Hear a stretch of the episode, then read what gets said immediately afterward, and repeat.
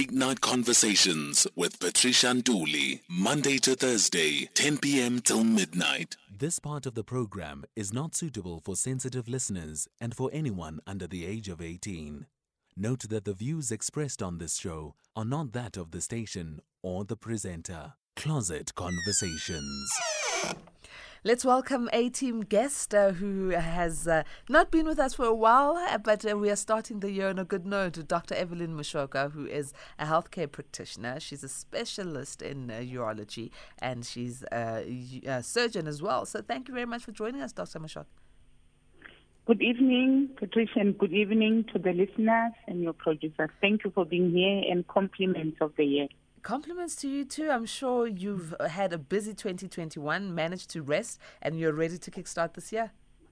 Yes, definitely. I had I rested. You see, I've been off as well, just for the first week of January, and I'm very glad to be back. I'm more energetic, and I'm looking forward to this great year. I'm also looking forward to it.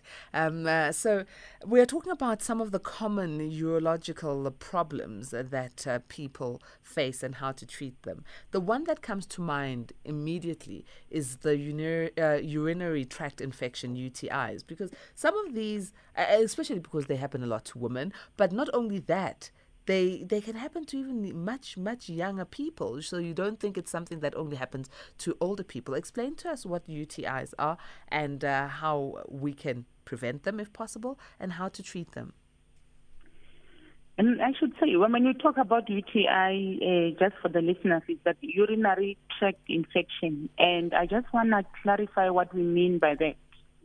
When we talk about the urinary tract, we actually divide the urinary tract into the upper urinary tract and the lower urinary tract. By upper urinary tract, we're talking about the kidneys and the ureters. And then the lower urinary tract is the bladder and the outlet. So most of the time, I know when we are mentioning this in urinary tract, you find that people are thinking of what is the common, which is uh, like uh, cystitis. That is when there is a infection in the bladder or inflammation in the bladder most of the time due to infection. So when we talk about urinary tract infection, remember when someone passes urine, the urine should not have any bacteria. So it's clean urine. And I think this is one thing which we have to have in mind. And that's why when someone, for instance, is pregnant, will always be checked, you know, with a urine, we call it a dipstick, the one that we just put a stick in to check if there's any, you know, infection or bacteria. So once there are bacteria in the urine, we call that bacteriuria. Bacteriuria is just the presence of bacteria.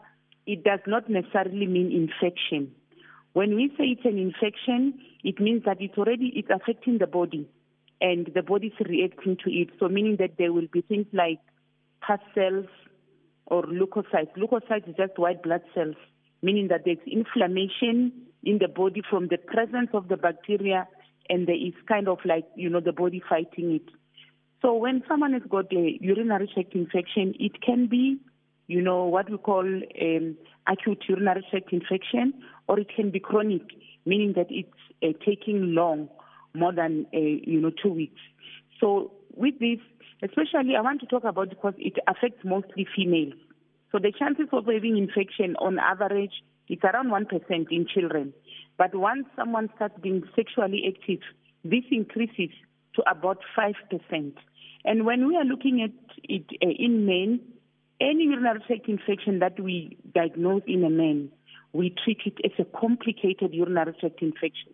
Because remember just to look at the length of the penis.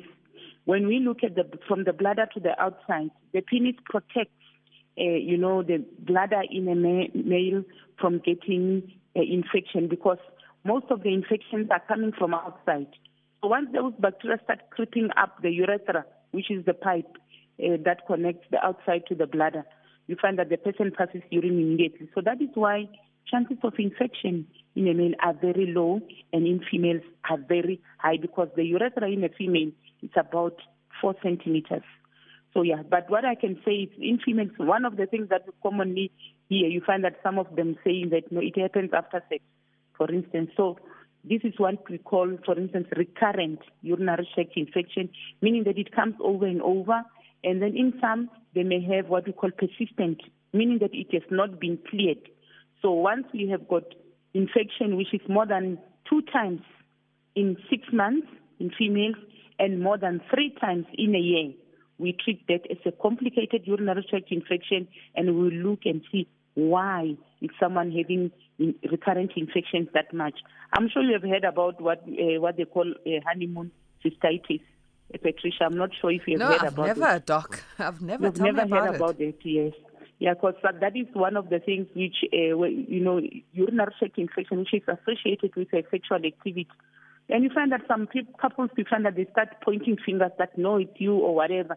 When it's actually not an STI, but it just means because of the activity of sexual intercourse, you know, with the bacteria, it actually kind of facilitates the bacteria creeping up into the bladder, and this can be treated as well. So the issue is once the infections in females more than two times in six months or more than three times in a year, go and consult and be clearly and thoroughly eval- evaluated.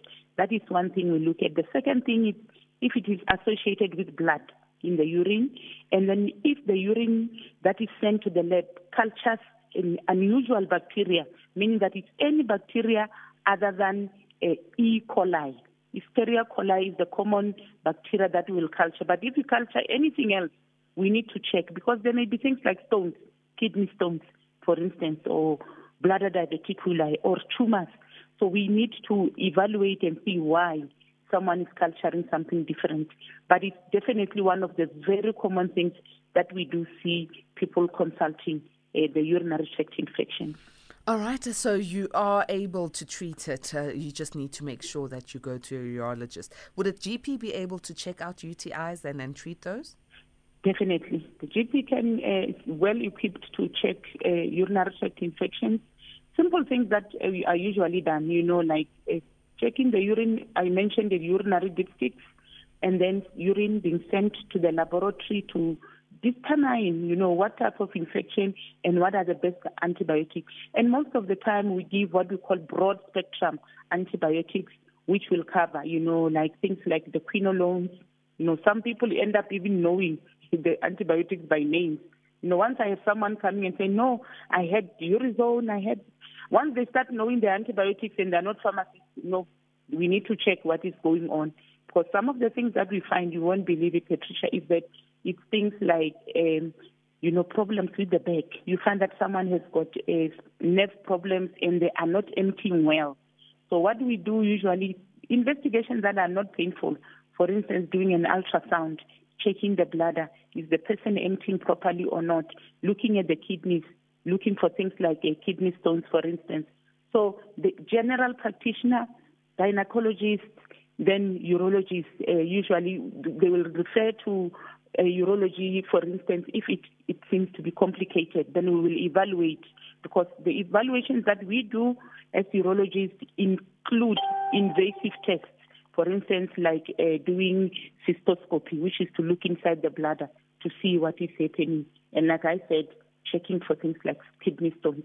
So we, it can tell you when someone has got a urinary tract infection whether they're having a life-threatening problem or just a quality of life, you know, problem. A teamers, we are in conversation with Dr. Evelyn Moshokoa talking about common urologic problems and how they can be treated. We've just discussed UTIs, and um, the lines are open for you to interact with us. Please do so. Ask any questions related to your sexual health and your urological issues. Uh, if you are one of those who knows every antibiotic uh, by name because you've had so many issues, also call in. Perhaps Dr. Moshokoa will be able to give you better perspective and some advice on what you need to take to um, aid your condition. 011 714 2006 is the number to dial. Alternatively, you can send a WhatsApp on 0614 104107. Here's a voice note from an A teamer.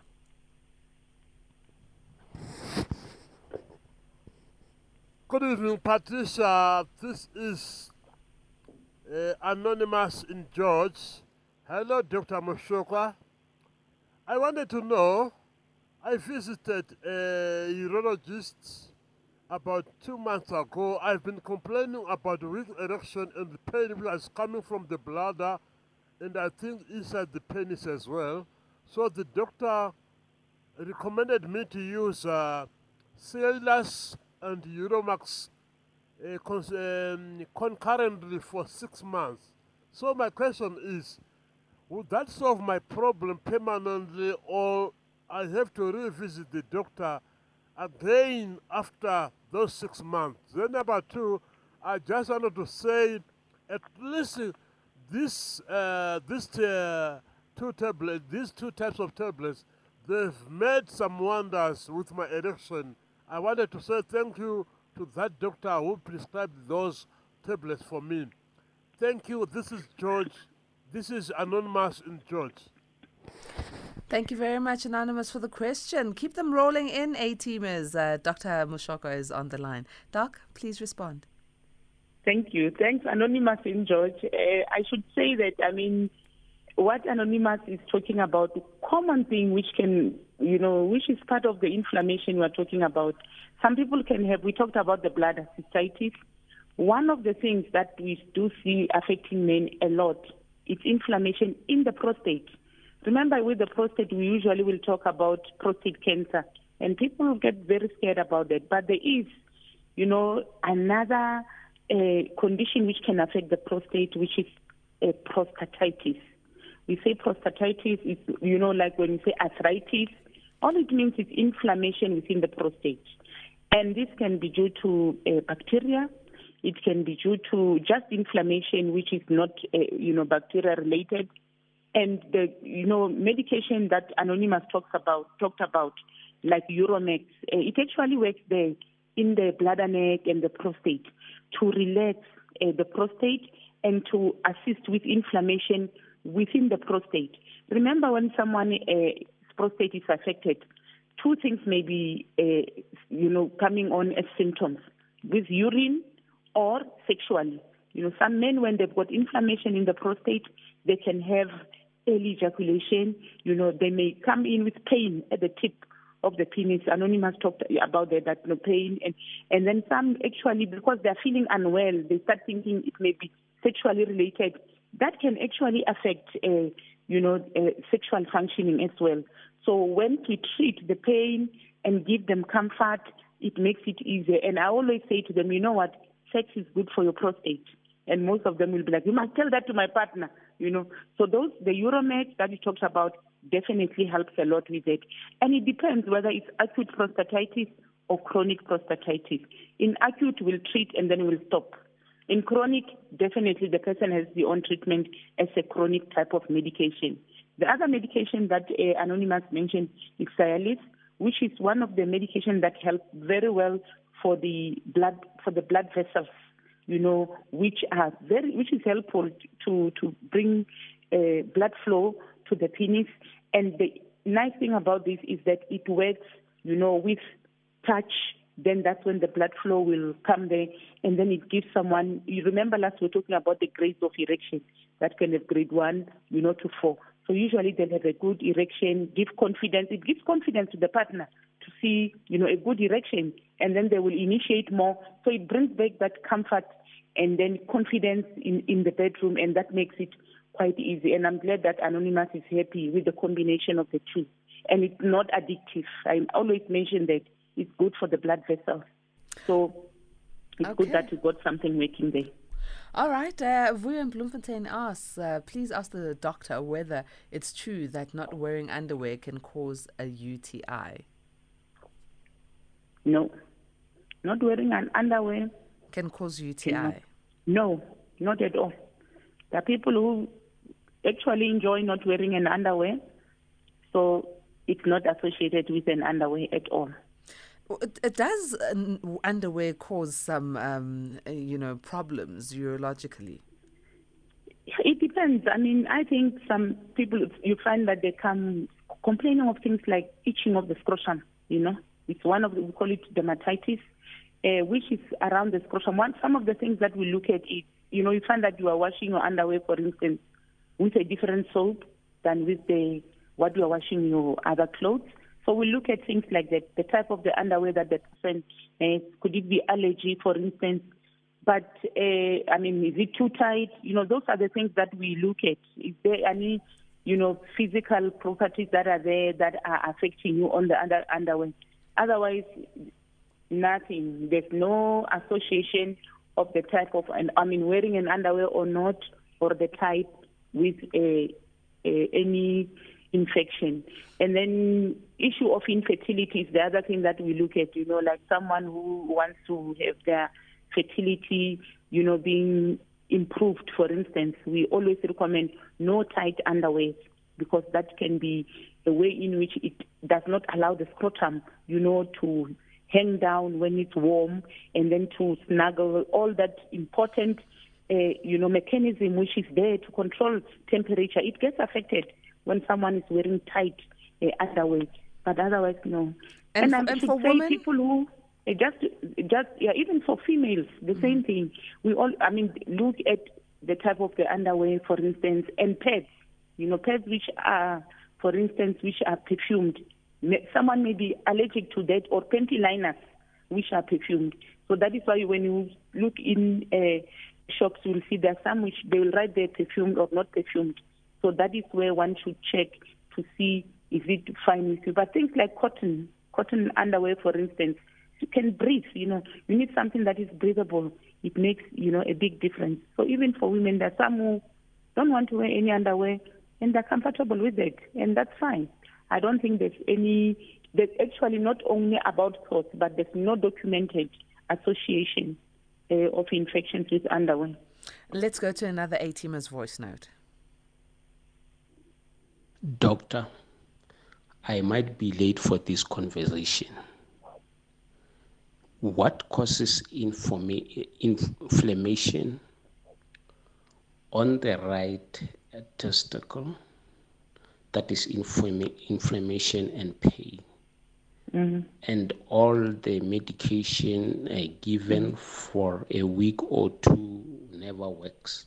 Mm-hmm. Though uh, the appointment is on standby for follow up the following week. The doctor ruled out the testicular cancer.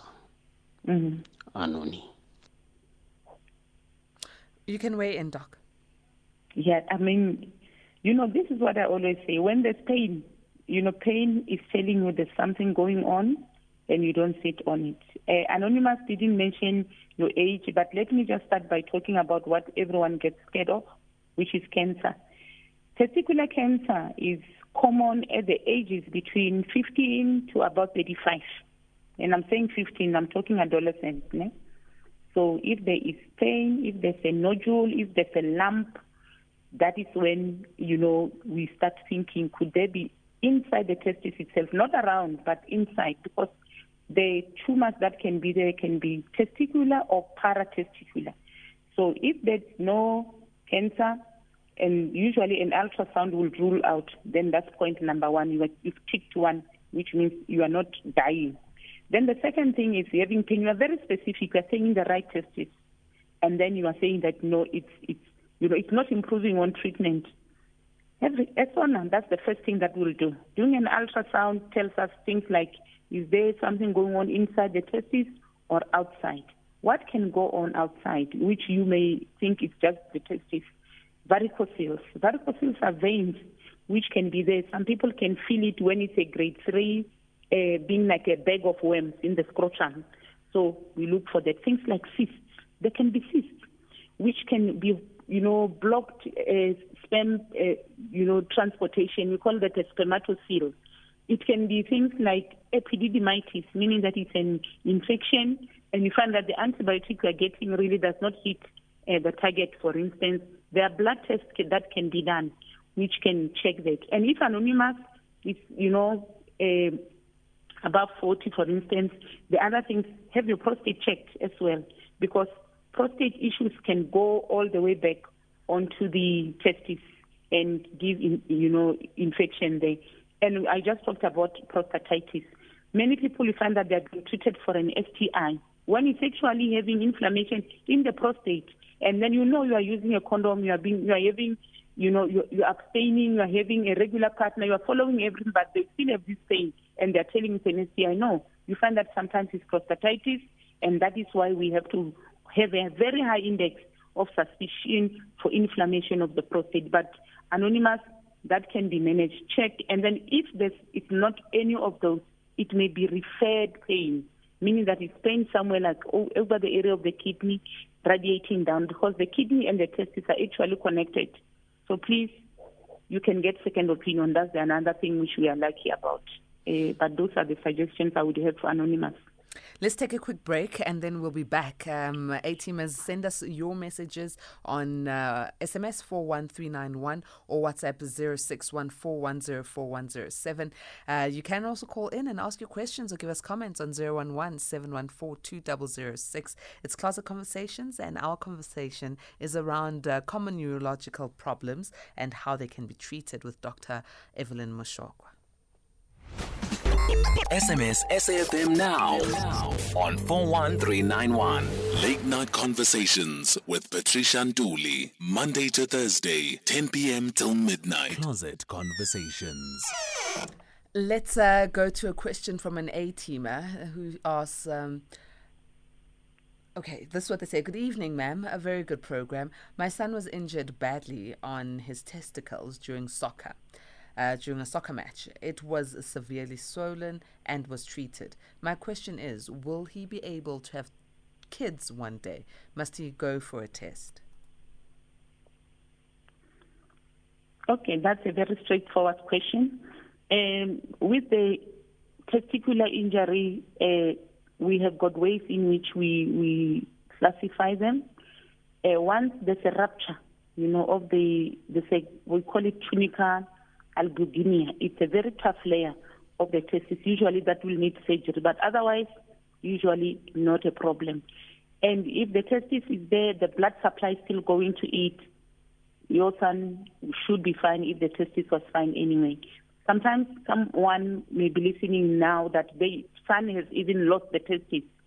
When someone has lost the testis and the testis that is remaining, remember there are two, it, I always say it's almost like someone who has donated, you know, a kidney, for instance. The one remaining works. Someone who has got one eye, they can still see. So the the main thing is be rest assured there's no need to do any further tests. Let them grow, enjoy their life, and then you know be sexually active, and then try. Once there are issues, then that is when they can be tested. For instance, do sperm count. All right. Um, I hope that will help you, Anonymous, with the, the issue that your son has faced. Let me go to the lines. I've got A Teamer Anonymous on the line. Good evening. Good evening, A Teamer Anonymous. Hello, doctor. How are you? Good evening. Fine, thank you.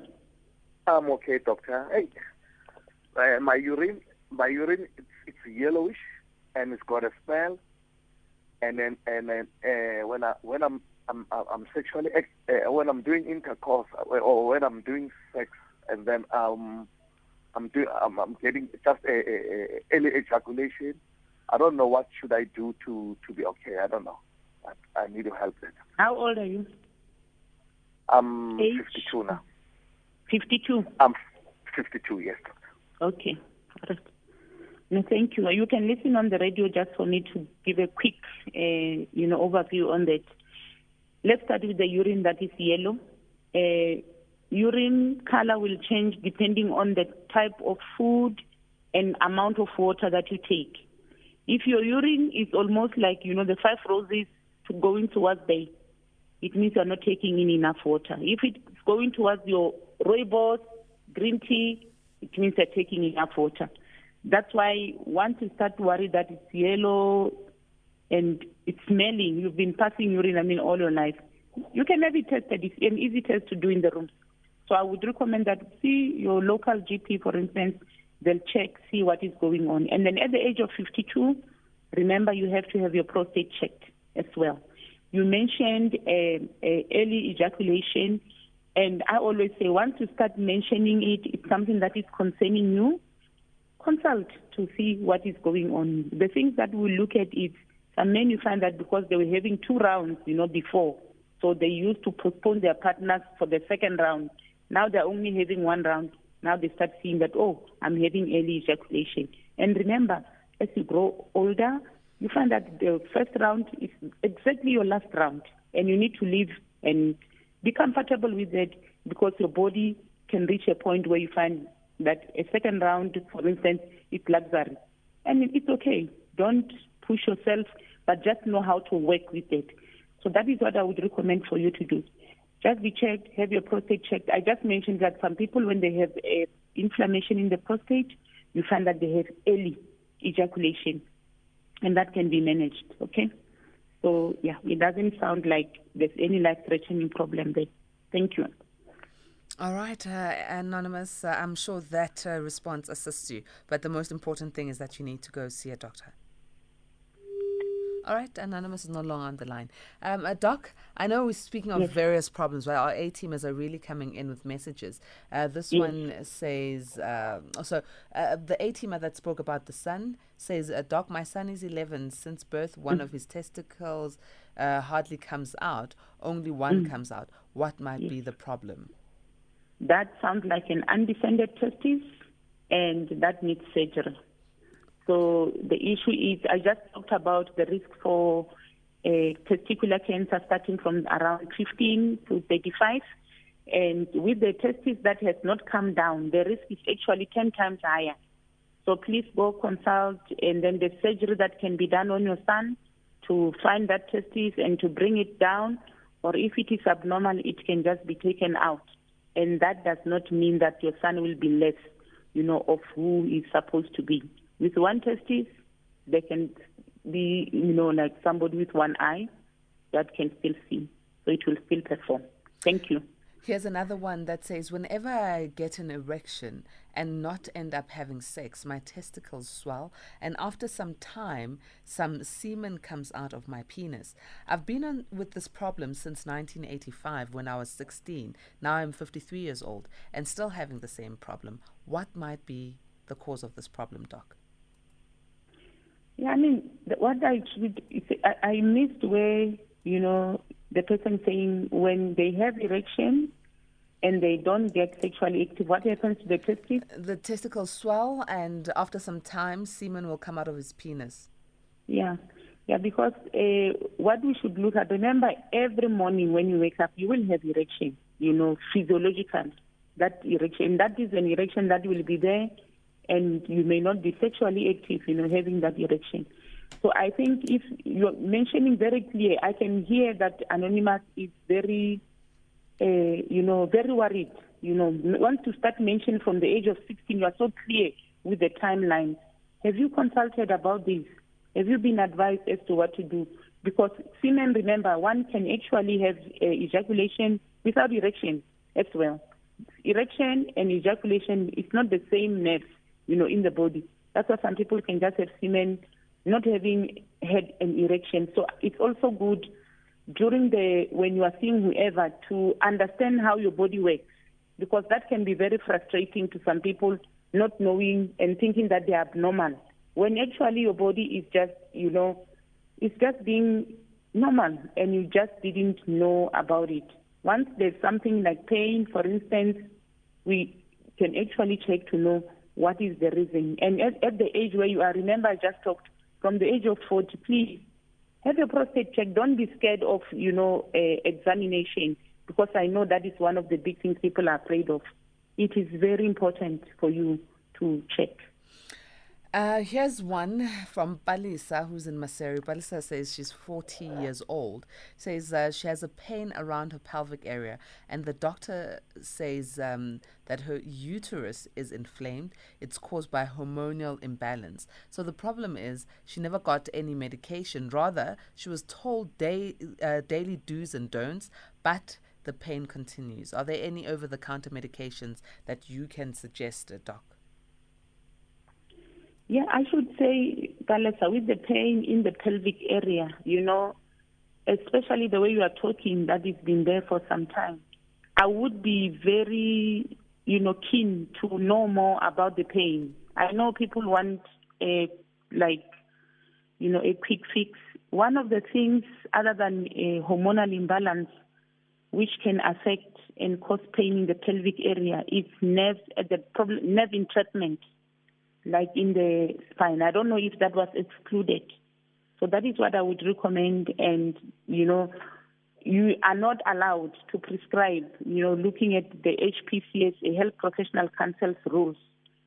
A doctor is not allowed to prescribe anything for someone having not examined that person because there are things we have to consider, like allergies, what other medication are you on, and all of that. So the person who prescribes for you should have examined you. So I would recommend be seen and then uh, be treated by someone who has examined you, and don't take medication from a neighbor, for instance, because that can end up giving you problems.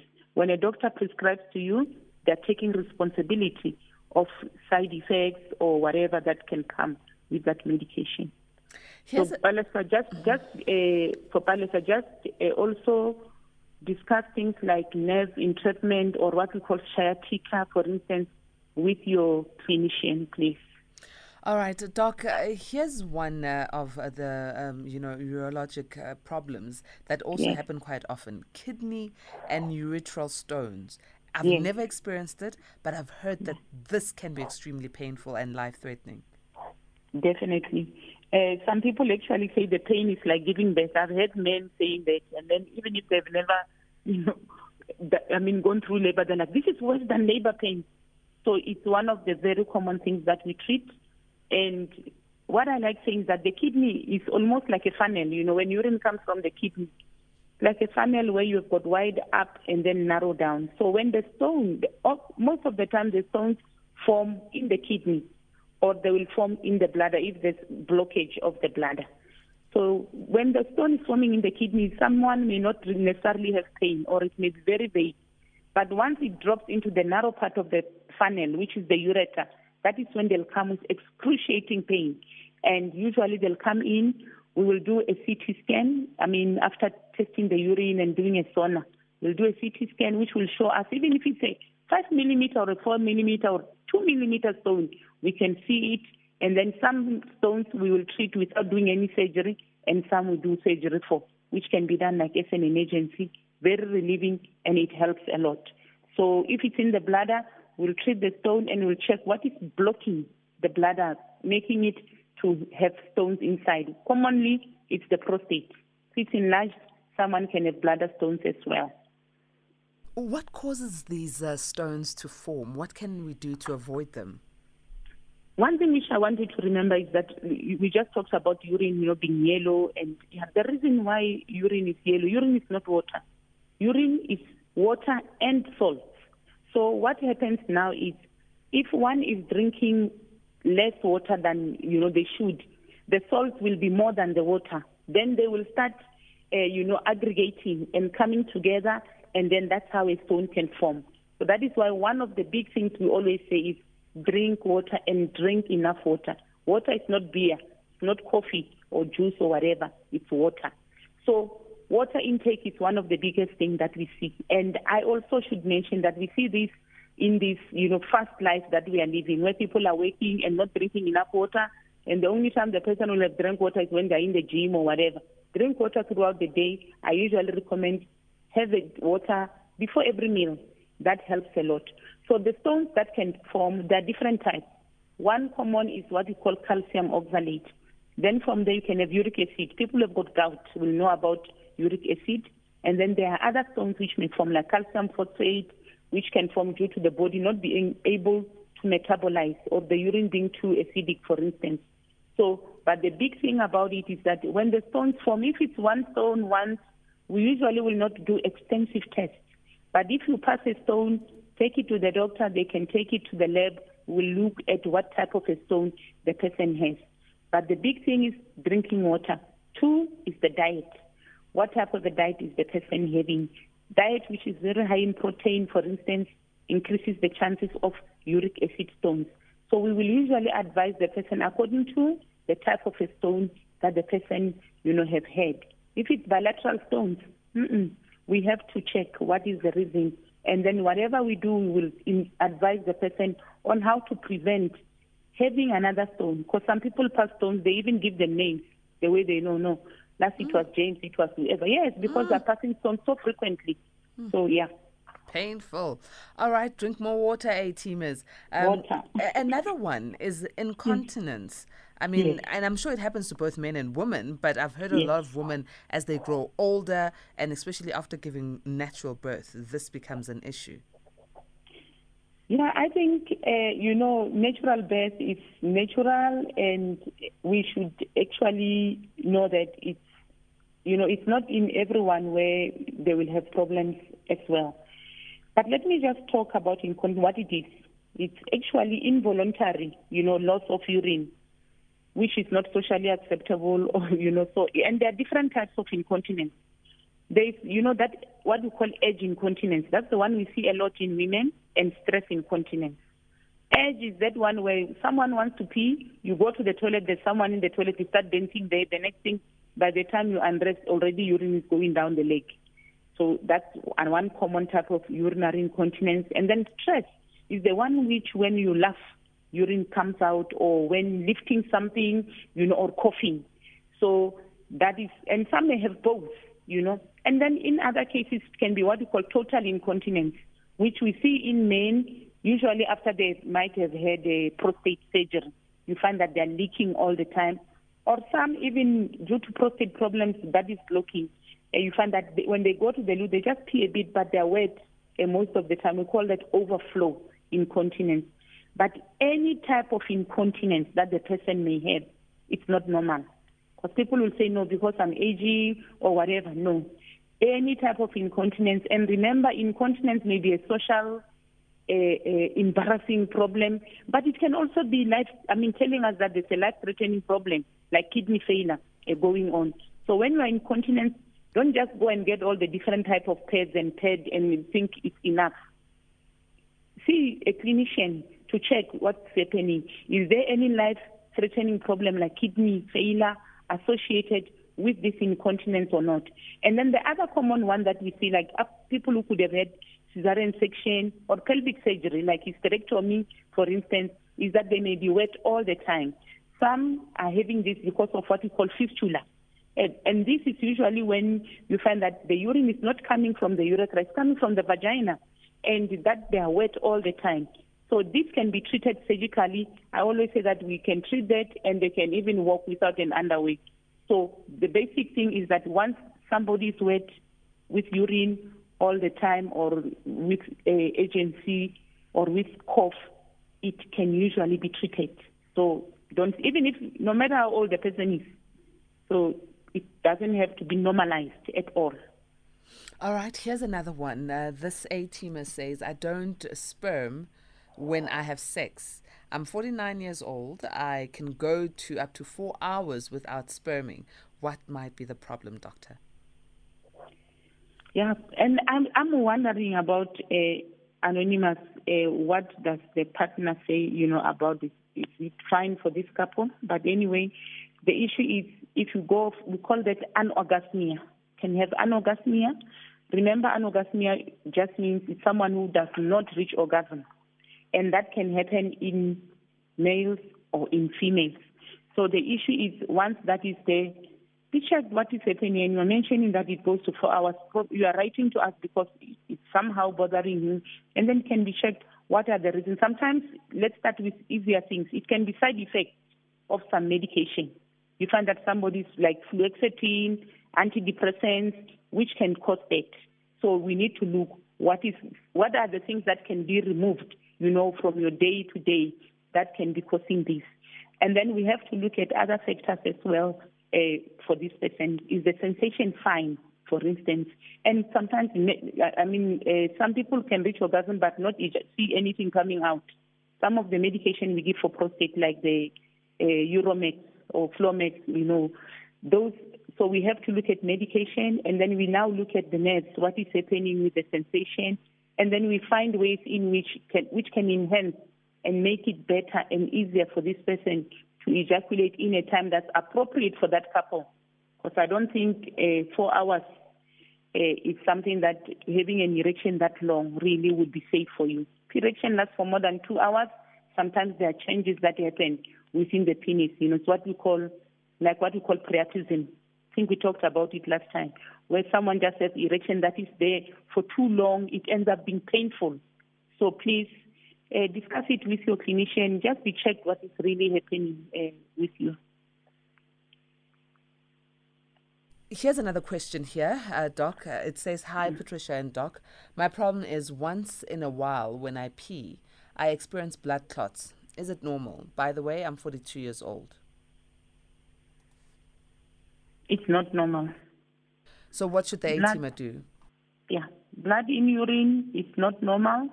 And uh, like what we usually will check is when you said there's a blood clot, what we'll check is is the blood in the beginning. We call it initial hematuria. If blood is in the beginning, the common thing is that you may find that there's something going on in your urethra, which is the pipe uh, that takes urine uh, from the bladder out, or something in the prostate. And then if the blood is at the end, the common thing we call the terminal hematuria is that there could be something going on within the bladder. And if it's total hematuria, course, you may find that the times when you don't see any blood in your urine. When we do the test with a dipstick, there's blood. So blood may be visible or it may be microscopic. So that and it's not normal to have that in your urine. So you can be checked uh, what is going on because things that can give you blood in urine can also be from the kidney downwards. And if it's a clot, we will look at whether is it round. Usually it will be from the bladder. If it is like thread, you know, like a, a, a you know long like worms, it usually comes from up, like in the kidneys. So just be evaluated, especially when you are from the age of 40, you are at the age where we get worried about things like cancer. And if you are smoking, it increases your risk even more. So please uh, just be evaluated and then you can uh, be reassured if there's nothing to worry about. Thank you. All right, uh, uh, Dr. Moshokoa, always such a great pleasure. You've really enlightened us, and at least we don't have to live in fear. We don't have to um, be worried and anxious. When we see a problem, we know that there is a solution if we go to the correct medical practitioner. How do our A teamers get in touch with you? Uh, thanks, Patricia, for this time. Um, you can please, you know, check on my website with uh, www.drmoshokoa.com. My particulars are there. It's been such a pleasure to be back, and this has been such an interesting talk. Well, make sure that you are available for us uh, because you're no longer on leave, because we look forward yes. to having the next chat with you. Definitely. Thanks a lot. Excellent. Thank you, Dr. Moshokoa. A teamers, it's a Thursday edition of Late Night Conversations done and dusted. We've done our week, uh, but uh, we look forward to coming back again on Monday next week, uh, being what the last full week of the month. Um, and it's it's a special week for me because uh, my middle son is uh, growing a year older next week, and it's also my late mother's birthday on this Sunday. There's also a birthday um, on the 22nd. It's Joseph Hill Culture's birthday on the 22nd. So it's just a beautiful I think, week that we are getting into, a week where we wrap up and schools have been open for a couple of days now. So we are all getting back to normalcy. And it's um, a week that I really look forward to. We'll be together again on Monday from 10 p.m. for the late night conversations. From the team and I, may goodness and grace lead you all to the great heights of success.